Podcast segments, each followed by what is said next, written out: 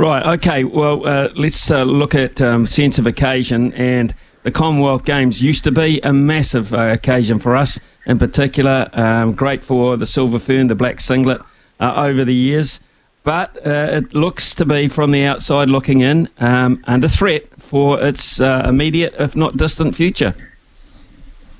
Well, I think it is under threat. I mean, any time you have a city, you know, a couple of years out or thereabouts, pull the pin. And for me personally, I mean, those those who know me know that I'm Melbourne born and bred. I'm a Victorian, and we're born into sport. Sport's a part of our culture. It, it's a religious state for us, and I was gutted. You know, when I heard that news come across, uh, I thought it was a joke at first. I, I was really, really surprised, and my mind immediately turned to the people of Melbourne and Victoria, not so much the athletes, and and you know, don't get me wrong, it's a, it's a huge occasion for athletes and a massive opportunity for them to compete uh, in such a big event. But I immediately felt for the people of Victoria and Melbourne, just knowing that they would be bleeding, their hearts ripped out at losing such a prestigious event. And then obviously it's unfolded, money, infrastructure, all of those sorts of things. And yep, it's uh, it's really disappointing, but you know, I immediately in these situations start thinking about solutions. And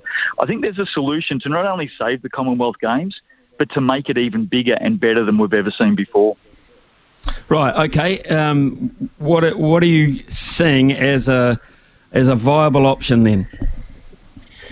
Well, I think w- w- what has told us through the, the Melbourne situation and even looking forward to 2030 is cost is a problem.